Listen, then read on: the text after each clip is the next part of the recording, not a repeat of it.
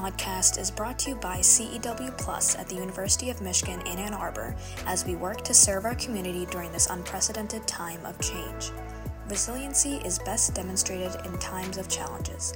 Join CEW Plus Director Tiffany Marra as she talks to students, staff, faculty, and community members connected to the University of Michigan's Center for the Education of Women Plus in our podcast, Strength in the Midst of Change. Today's podcast features Dessa Cosma, CEW's outgoing Twink Frey visiting social activist. The program supports activists whose work addresses equity issues that affect the lives of women and or girls. The program defines social justice and equity programs broadly to include activism through an intersectional framework. The Twink Frey Visiting Social Activist program is made possible through a generous gift from U of M alumna Twink Frey. Dessa is a social justice activist and the founding director of Detroit Disability Power, which started to grow the organizing power of the disability community and to continue bridging the gap between the disability community and larger social justice movements. She has a particular interest in disability focused political work that is grounded in anti racism and economic justice. Dessa, it's my honor to get to speak to you today. Welcome to the Strength in the Midst of Change podcast. Thank you so much, Tiffany. I'm really glad to be here. Excellent. Can you please introduce yourself and tell us your story, including how you came to found Detroit Disability Power? Absolutely. So I am Dessa. I use she, her pronouns. I really think that the entirety of my life is what led me to starting Detroit Disability Power. I am a person with a disability. I have been my entire life. I'm both a little person, so I'm about three and a half feet tall, and I'm a wheelchair user.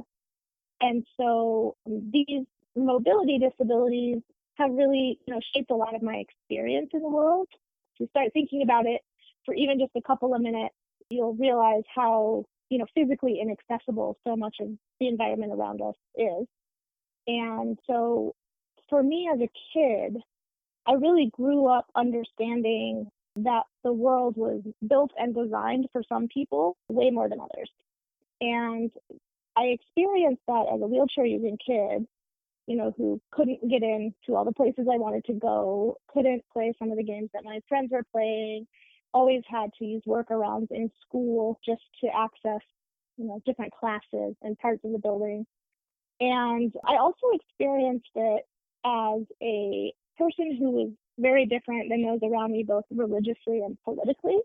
So I grew up in the Deep South with a progressive non Christian family. And so most of the people around us were really culturally different than us in those ways. And on top of that, we were really low income. So I had a single parent who, you know, worked multiple minimum wage jobs. And so I really think that that combination of poverty and disability and kind of having a different set of values than a lot of the folks around me was a real eye opening experience from a young age about the decisions that are made by people in positions of power and by the quote unquote like mainstream or dominant group and what that means for the rest of us. And so my mom kind of jokes that I was I've been an activist since I was a kid and that's true. I did like organize the kids in my neighborhood. That's great. I share all that because our life experiences are what you know, shape us into the adults that we become a lot of times. And also that as an activist and an organizer, my whole goal is to change the world. And it's been evident to me for a long time that that needs to happen for the sake of fairness and equity. So, you know, to speed up this story a bit, knowing that I wanted to change the world, I studied things in college that were about changing the world, like women's studies and international relations and I started doing a lot of organizing in school and realized like, oh, this is where I want my career to be and my life to be. And so I spent about 15 years after college organizing in different movement spaces around reproductive justice and economic justice and racial justice. And I kept finding myself being the only kind of apparently disabled person in those meetings and in those decision making rooms about, you know, what ballot initiative to run or what policy to support or what candidate to support. And it just got more and more uncomfortable for me as a disabled person to be alone. And I felt like there were so many important perspectives that were being ignored because people didn't have a disability consciousness. And I also started feeling angry that when I would bring it up, I was not really heard or respected in that. And so I started Detroit Disability Power honestly as a reaction to what I saw as a real void in the local social justice landscape. And I knew that if we organized people with disabilities, we could start changing the way that social justice movements uh, approached issues of disability. Yeah, when you talk about your experience in college as well as growing up, are there values that you bring to Detroit Disability Power that really draw on your own experiences of feeling isolated in conversations and also being the person having to be the voice for an entire community? Certainly, I do. And I mean, some of those are I'm really big into collaboration. To me, if you really want the best outcome for any kind of social change work, whether it's at the institutional level or cultural level, it's important to have a lot of different experiences at the table when deciding how to do that and what the priorities are, particularly those who are most impacted by whatever the decision is. So that requires, you know, really prioritizing and valuing different perspectives and the hard work that is collaboration and consensus building. Mm-hmm. Um, it also really requires a commitment to intersectionality, knowing that you know, whatever body slash mind we have in this world does impact our ability to succeed and our access to resources, not inherently necessarily, but because we've set up inequitable economic and social systems. Mm-hmm. And so, like, I would say collaboration and intersectionality are like two of the top values. But I think also from a disability perspective, and as a you know a person who's literally been creatively problem solving for my entire life just to get from point A to point B. There's a real commitment to creativity and solving problems in ways that are outside of the kind of dominant paradigm. And so that experimentation and learning and evolution are real big internal qualities uh, and values at Detroit Disability Power that I know are born out of our collective experiences as disabled people. Mm-hmm. Yeah, I know a lot of the work that you've done helps bridge the gap between the disability community and the larger social justice movement. And what you just said about having to be creative and solve problems pulls on that. For those who come from more dominant perspective experiences, in what ways can others help bridge the gap between the disability community and larger movements? That's a great question. So, I think for those of us who are people with disabilities, in movement spaces. There's always a risk assessment that we have to make. Do I bring up my disability right now or the, the access needs that I have? Will that be perceived as derailing something? Will that be perceived as a pain in the butt? Will that be perceived as me whining or complaining? And if I don't do that, what's the risk? Right? I won't get my needs met. I won't be able to be my full self. I'll be inauthentic, right? So I think, you know, those of us with disabilities in movement spaces are, are probably always weighing those things out. And I think, you know, if you have the wherewithal, having the conversation as much as possible when we do have the wherewithal is a really important educational piece for non-disabled people who, quite frankly, are probably just not thinking about it. Mm-hmm. And that's not to let folks totally off the hook. Like folks should be thinking about it. It's all of our responsibilities to understand our points of privilege, whether that's being not disabled or being white or being just male or whatever it is. You know, we have a responsibility to know what that means and how to mitigate the unearned access that we have. And disabled people need allies in that. We need movement folks that are not disabled to do some self reflection and some learning and some studying about their feelings and experiences with disability, where they have a political analysis gap around disability. I've been in just way too many read all spaces where people will have like a brilliant race class gender analysis and then you start talking about disability as a constituency group of people at the receiving end of a system of oppression and folks eyes kind of glaze over like oh those people? You know they get real confused and so there's just a real consciousness raising that needs to happen and a commitment from non-disabled people to understand disability as a group of people that are facing ableism and then making a commitment to doing what they can in their sphere in collaboration, in relationship with a variety of disabled people to dismantle the ways that ableism is showing up in their organizing work. Mm-hmm. Yeah, the term ally is an interesting one because I've heard debates about allies actually causing harm. In mm-hmm. what ways can allies be positive members of the community? Yeah, I think allies is kind of a loaded term. You know, a lot of times we'll use co-conspirator or co-liberator, mm-hmm. which really speaks more to the fact that like all of our liberation is bound up with each other's. Like none of us can be free until all of us are free, mm-hmm. kind of sentiment. And the way we talk about that at Detroit Disability Power is the kind of catchphrase true inclusion is revolutionary.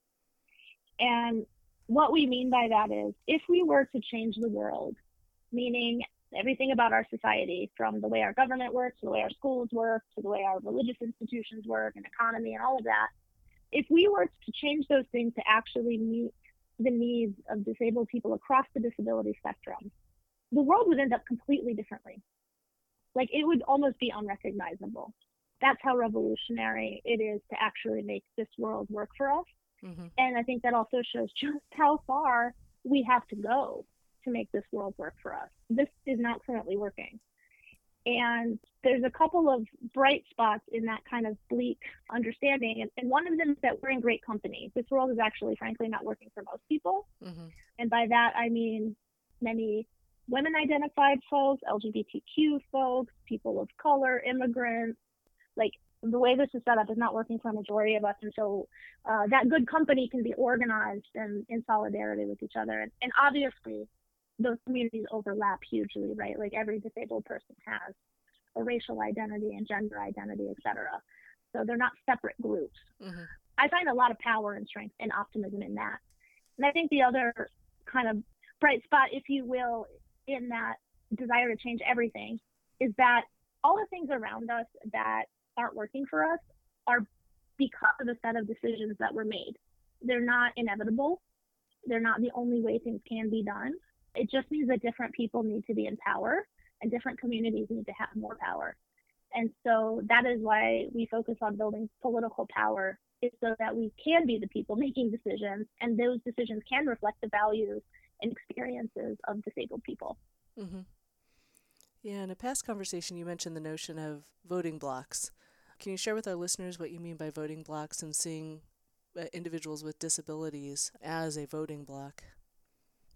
Sure, yeah. I mean, when you think about disability in a broad sense, which is the best way to do it for lots of reasons, you know, we make up significant part of the population, no less than 25% we are pretty much the largest non-dominant group in the United States. And we're super diverse, right? So we're diverse in terms of the things I mentioned around race and class and gender and citizenship and all of that. But we're also diverse in terms of our disabilities.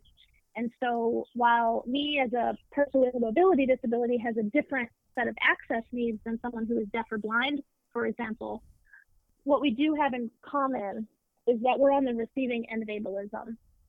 And that systemic discrimination affects disabled people across the spectrum in some similar ways and some different ways, but ultimately it's the same big problem, which is that people with disabilities are considered less valuable than those without.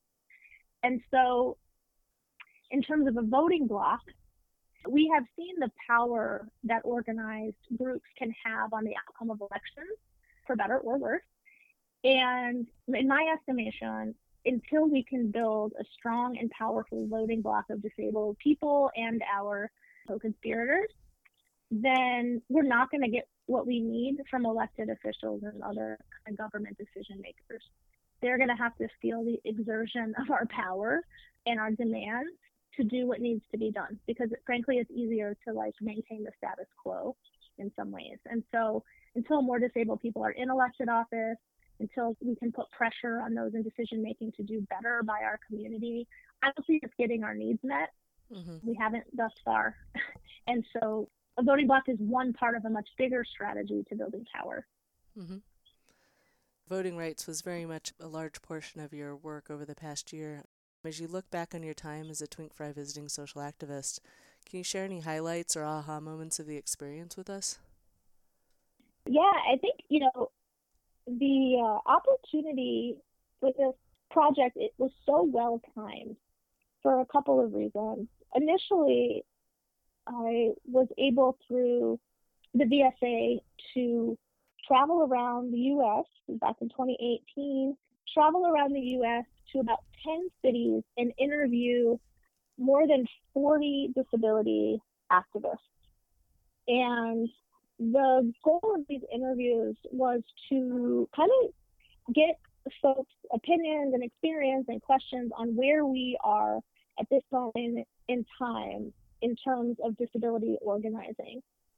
And to hear from them like what was challenging, what was going well, where there were opportunities to be more intersectional in the disability focused work, where they wanted to see funders acting differently in regards to disability focused work and the like. And going around talking to these folks was an incredible experience, not only for me to get to know them and start building relationships with them, and I still talk to most of them very regularly, but I also did it right before I started Detroit Disability Power, which meant that I was starting a disability focused social justice organization at the same time that I was talking to these people who had been doing that for years.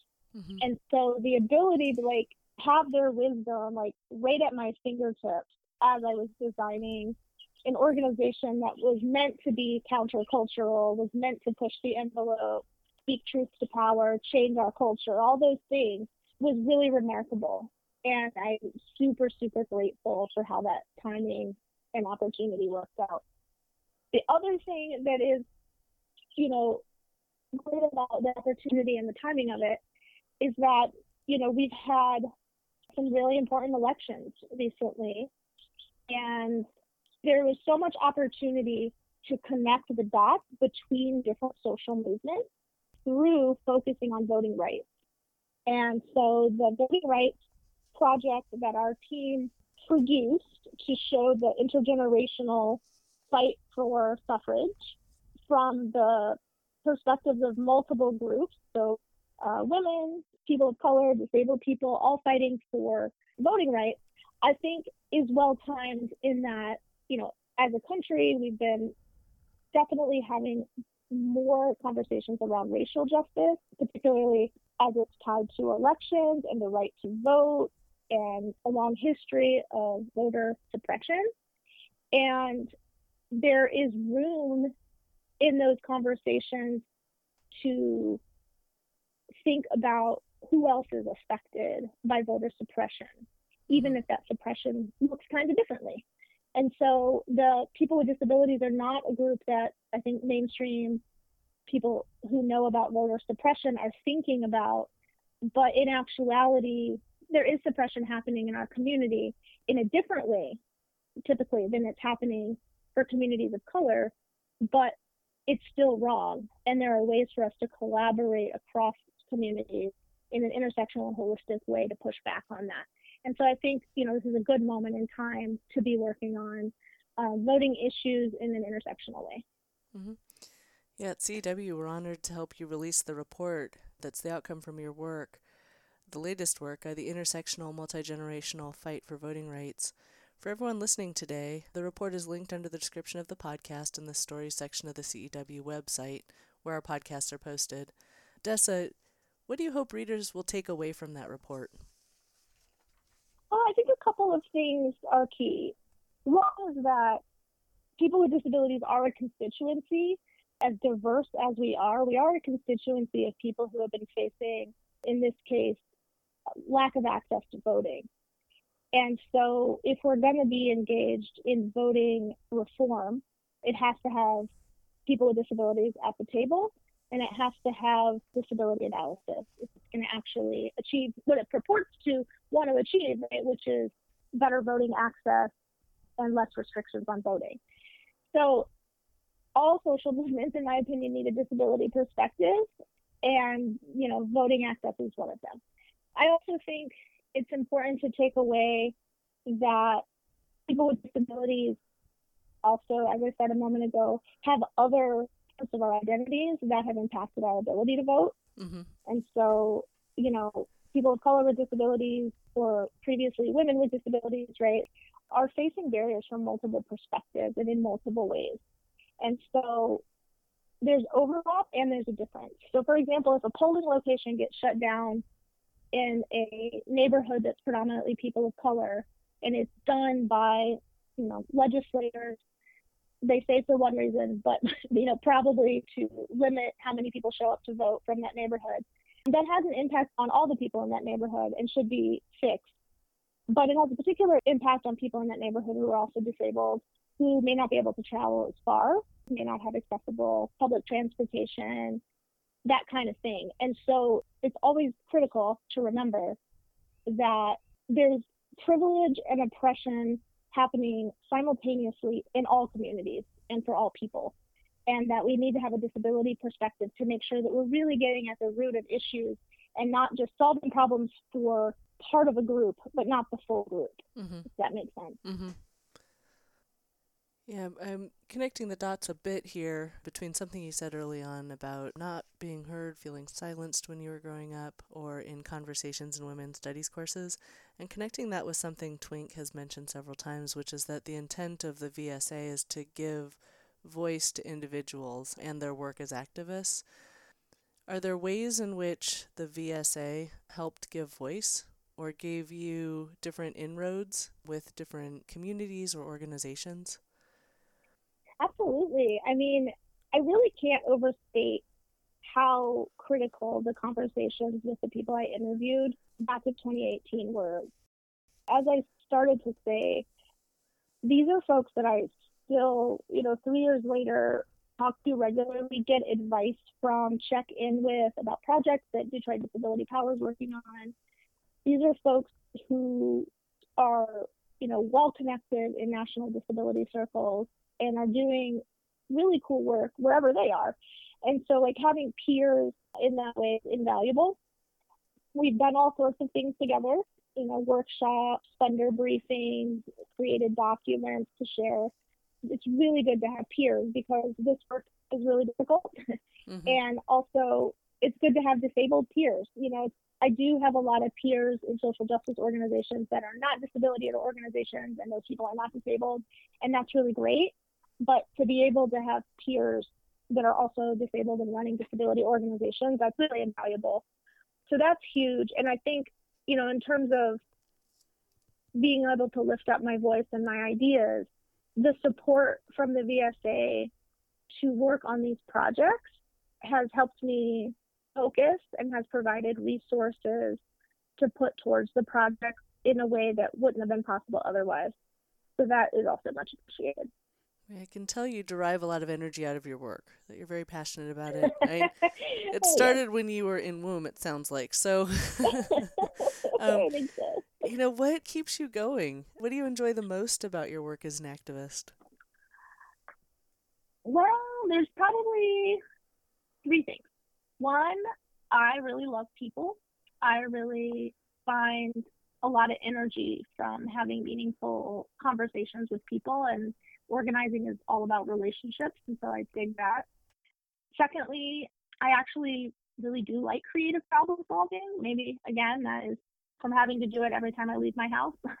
but there's so much wrong with the way our world has been designed. Mm-hmm. So I definitely get energy from you know fixing whatever small pieces of that I can be a part of fixing. And then I guess relatedly is that it helps me despair less if I'm working on the solution. Hmm. If I wasn't doing social justice work, I think I would feel very overwhelmed and depressed by the problems that we're facing as a world. Mm-hmm. And this keeps me focused on what we are doing, and that is good for my mental health. I definitely feel that in my own work with all that's going on in the world. If you could go back and tell your younger self any advice as you were starting your work as an activist, what advice would you give mm. yourself? That is such a great question.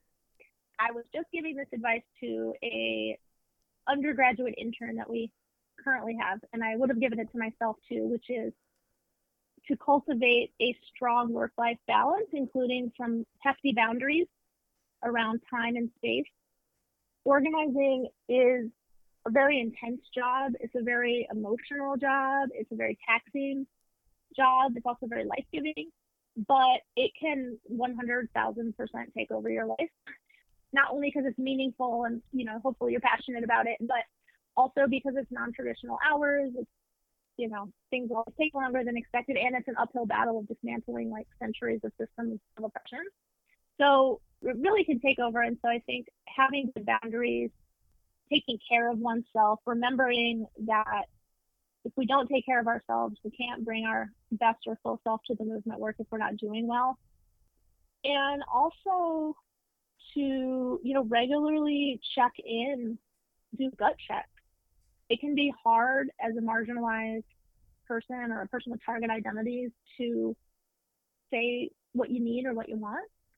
And I know I spent too much time thinking that getting what I needed and wanted was all my responsibility as a disabled person.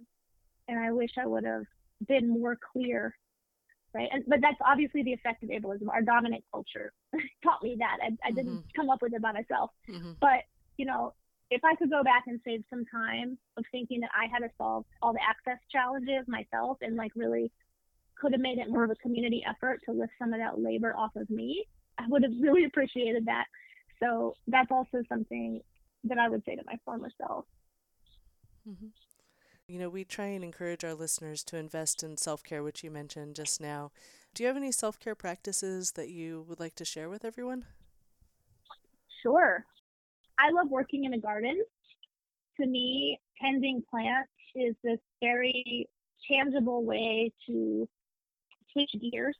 So, you know, a lot of days I sit at a computer a lot. I'm on a lot of Zoom meetings. I'm, you know, rushing around, writing a lot you know, thinking really hard, communicating with a lot of different people about a lot of different topics.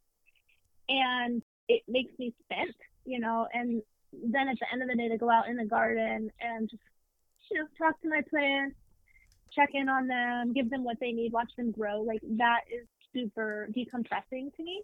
And I love seeing the growth and the life that, you know, I'm helping to cultivate in my yard. That's like one main thing, especially this time of year. And I also have just started doing something that I never used to do, but it feels really good right now, which is just sitting, just like sitting, preferably outside on a nice day, but just like not feeling like I have to be doing anything. And definitely not looking at a screen while I'm sitting there, but just sitting there and being observant about the world around me and just letting my brain go wherever it needs to go and that feels really good. Mm-hmm. Yeah, how you describe your gardening experience is a bit different than mine. I'm all about pulling the weeds and to encourage. You sound like my partner. and I see it as allowing space for the healthy plants to thrive. I like it. It's a good metaphor. That's a great metaphor. yeah, well, Dessa, it's been a pleasure talking to you. Are there any last thoughts you'd like to share before we end the interview? I really appreciate CEW and Twink support the last few years. It's been awesome and just honored to be a part of it. Yeah, likewise. It's been a huge honor to get to work with you and to learn from you and just to see all the progress you've made in such a short amount of time. Thank you so much for doing this, Dessa.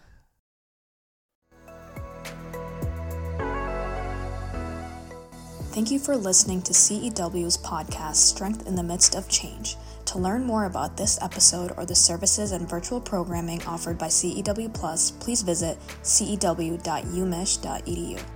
Here at CEW Plus, we navigate circumstantial barriers by providing academic, financial, and professional support to help you reach your personal potential. Established to support women through higher education, we lift up women and all underserved communities at the University of Michigan and beyond. Through career and education counseling, funding, workshops, events, and a diverse, welcoming community, we exist to empower. We are CEW Plus, and we are here to help you reach your potential. The University of Michigan resides on the traditional territories of the Three Fires peoples, the Ojibwa, Odawa, and Potawatomi.